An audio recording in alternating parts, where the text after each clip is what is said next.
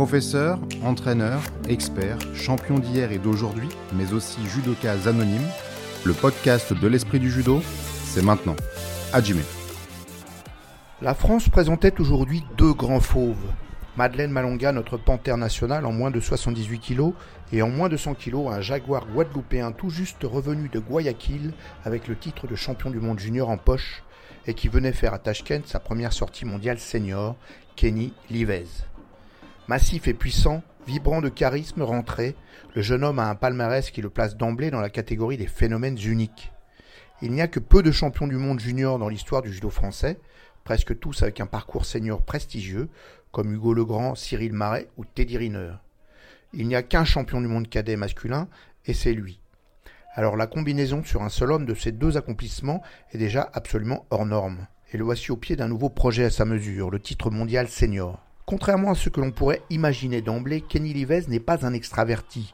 Chez lui, le fauve est intérieur, comme le dit joliment Romain Poussin, son entraîneur à l'AC Boulogne-Billancourt. Ouais, Kenny, c'est quelqu'un de calme, quelqu'un de, très calme dans, la vie. Euh, il, a, il, est, assez philosophe, euh, il lit beaucoup, Kenny s'intéresse beaucoup. Euh, il s'intéresse beaucoup aussi, à, notamment depuis qu'il a eu son, son, ABC. Je pense que c'est quelqu'un qui, voit la vie de manière complètement différente et euh, il ne s'attarde pas sur euh, les éléments qu'il ne peut pas maîtriser. Et au contraire, il, arrive à rester très focus sur ce qu'il peut maîtriser. Il réfléchit beaucoup euh, à l'entraînement, en compétition. et, justement, c'est parfois un peu contre lui. Et c'est pour ça qu'on a trouvé un truc ensemble. C'est, je lui parle du fauve qu'il a en lui. Je lui dis que quand il il, a, il exprime ce fauve, il laisse sortir ce fauve, c'est là, là qu'il est au meilleur de lui-même en fait. C'est qu'il est au meilleur de lui-même, c'est là qu'il ne réfléchit pas, qu'il réfléchit plus, qu'il arrête. Euh, et, là peut-être qu'on aurait aimé le voir un peu plus, euh, ce fauve aujourd'hui. Euh, mais, en tout cas, c'est sûr que Kenny, c'est quelqu'un de, très sage et il faut qu'il arrive à, s'exprimer, s'exprimer plus. C'est sans son coach Daniel Fernandez et avec un judogi IGF que le jeune homme débutait son premier combat contre un adversaire syrien. Malgré tout, la première victoire était belle et le jeune champion voyait s'ouvrir un intéressant tableau avec des adversaires à peine plus vieux que lui et contre lesquels il souhaitait s'étalonner avant la rencontre des maîtres du jeu. Le turc Sismolar, 22 ans, le géorgien Soulamanidze, 21 ans. Mais la partie bien engagée contre le jeune turc allait tourner court alors que le français semblait trouver son rythme. Mon doigt s'est luxé en, bah, du coup, durant la deuxième, euh, dès la deuxième séquence. Donc essayé tant bien que mal de le remettre durant, bah, quand je pouvais. Sauf que ça m'a perturbé et j'étais pas, j'étais pas au meilleur de ma forme. Donc euh, voilà quoi, ça peut arriver. Donc j'ai fait avec et jusqu'au bout. Un doigt d'émis, une blessure et la prise de conscience qu'il n'y avait rien à faire pour cette fois-ci. Malheureusement, on est dans des, dans des championnats et des choses comme ça peuvent arriver. Donc euh, je vais me remobiliser justement pour prêt pour les, pour les, pour les prochains. J'ai pris mes marques et voilà, j'espère que. Enfin, maintenant, je suis prêt pour les prochains. C'est tout ce que je retiens. Madeleine Malonga avait sur les épaules une part de la souffrance actuelle de l'équipe de France, qu'elle devait cautériser par une belle performance. Ce n'est jamais une très bonne façon d'aborder une compétition. Face à elle, un danger. La coréenne Yeon Yoonji, une entrée en matière compliquée qui se soldait par trois pénalités contre elle.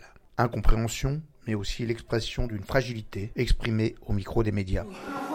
Je comprends pas en fait, c'est je sais pas depuis toujours fausse attaque, elle attaque pas pour faire tomber quoi donc je sais pas, je sais pas, je comprends pas. Vrai c'est à chaud. Faudrait que je regarde le combat. Voilà, cette fille, c'est une fille forte. Hein. C'est ma demi-finale des Jeux Olympiques donc euh, je savais que ça allait être un combat vraiment très très relevé. J'étais prête. Franchement, je me sentais bien. Après, il y a toujours le stress du premier combat c'est évident, mais, euh, mais ouais, je suis, je choquée, je suis. Ouais, j'ai des boules. Je suis déçue parce que euh, ça représente pas mon état de forme, forcément. Après, euh, c'est une année post-olympique. C'était une année compliquée pour moi. J'ai repris des bonnes sensations et de la motivation que depuis juillet. Donc, au final, ça fait très court. Mais, euh, mais ouais, je suis, je suis déçue, mais euh, je ne vais pas baisser, pas baisser la tête, pas baisser les bras. C'est, c'est le sport, c'est comme ça, honnêtement. Évidemment que je suis frustrée, évidemment que j'ai envie de pleurer. Mais, euh, mais c'est la vie, c'est le sport. parfois on gagne et, et parfois on apprend, on perd pas. J'apprends quelque chose aujourd'hui.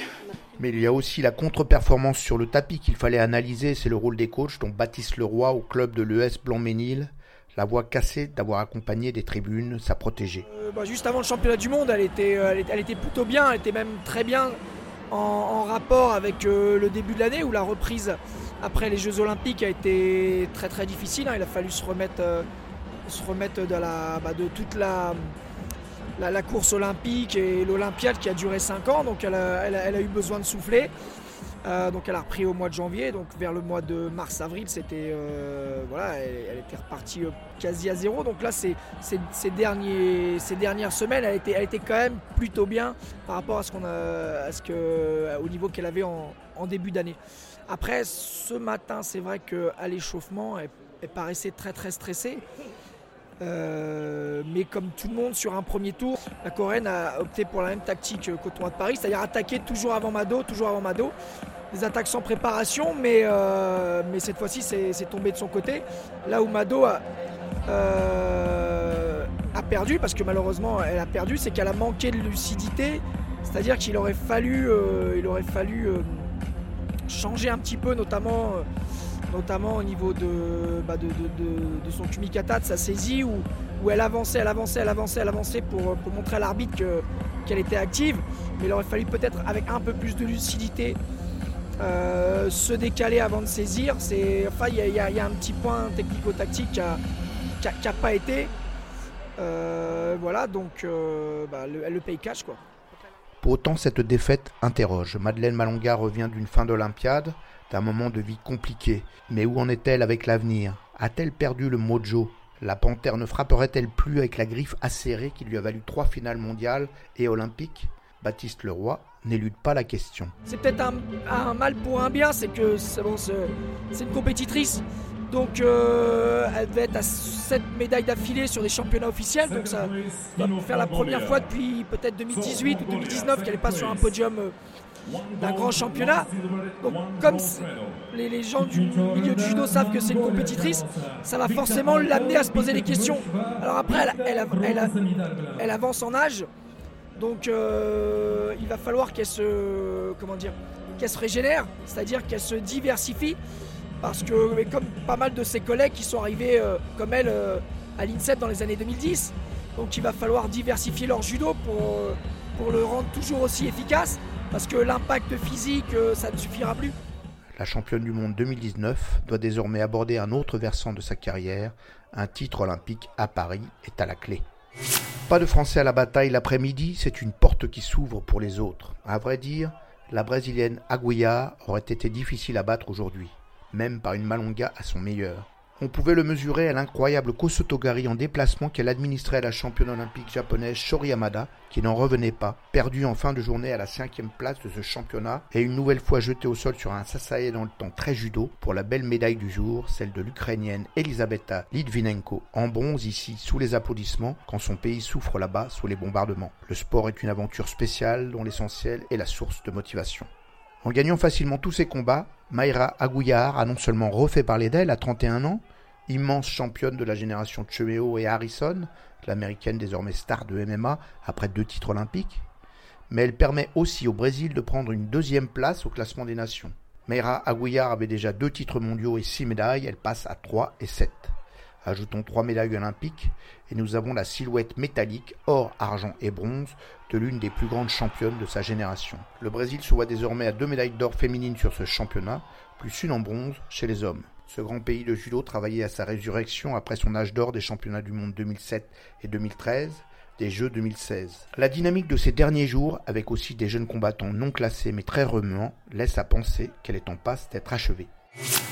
Finalists in white judogi representing Canada, Kyle Reis. In blue judogi representing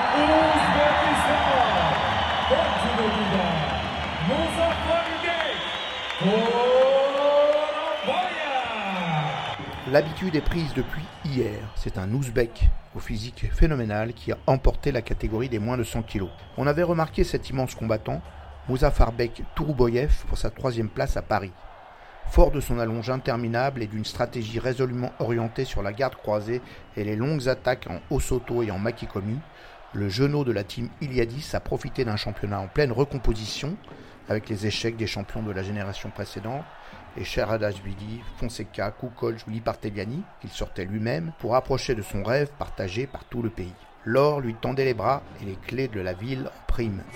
Mais face à lui se tenait le presque gracile et élégant Kyle Reyes, magnifique judoka canadien aux origines pour moitié japonaises, qu'on avait perdu un peu de vue depuis qu'il avait quitté son université de Nichidai, où il était capitaine d'équipe. Et c'est lui qui se retrouvait là, en finale, comme un potentiel fauteur de troubles. Il avait traversé la journée à coups de judo, sublime Uchimata par-ci, joli Ouchi par-là. Après avoir réussi l'exploit de remonter un Wazahari en quart puis en demi-finale, on le voyait tout de même en victime expiatoire de cette cérémonie nationale entre amis. Mais assez vite, et à la mauvaise surprise quasi générale, il se débrouillait assez bien de ce grand corps à l'esprit encore jeune qui lui faisait face et dont on sentait que le poids du destin pesait sur ses hautes épaules. Tourboyev était parti fort, mais en se dégageant à droite et à gauche, en restant calme, le Canadien l'avait fait glisser plusieurs fois à ses pieds, et c'est finalement lui qui avait fait subir les deux pénalités fatidiques. Alors qu'on était au golden score et que l'Ouzbek, à la gloire promise, cherchait trop longtemps à genoux son courage dans les yeux de son coach, l'arbitre central avait la main qui tremble pour la dernière pénalité. Kyle Raes s'immobilise alors et son adversaire épuisé ne voit pas le piège. De longues secondes passent et c'est le maté. L'affaire est faite. Mais non, car l'arbitre n'ose toujours pas appliquer la règle qui s'impose et relance les combattants. Si bien encouragé, le colossal Turuboyev a l'énergie et la lucidité de lancer un grand coach Makikomi qu'il aurait dû faire beaucoup plus tôt. Le Canadien déstabilisé cède le Wazahari. L'Ouzbékistan emporte son second titre masculin, talonnant le Japon dans cette catégorie masculine. Cette belle famille du judo mérite de vivre une si belle fête. Karl Reyes se souviendra sans doute toute sa vie que partout ailleurs, il aurait été champion du monde. Retrouvons-nous pour la dernière journée de ces championnats du monde individuels avec les titulaires français Roman Dico et Julia Tolofoy en plus de 78 kg, Joseph Terek en plus de 100 kg.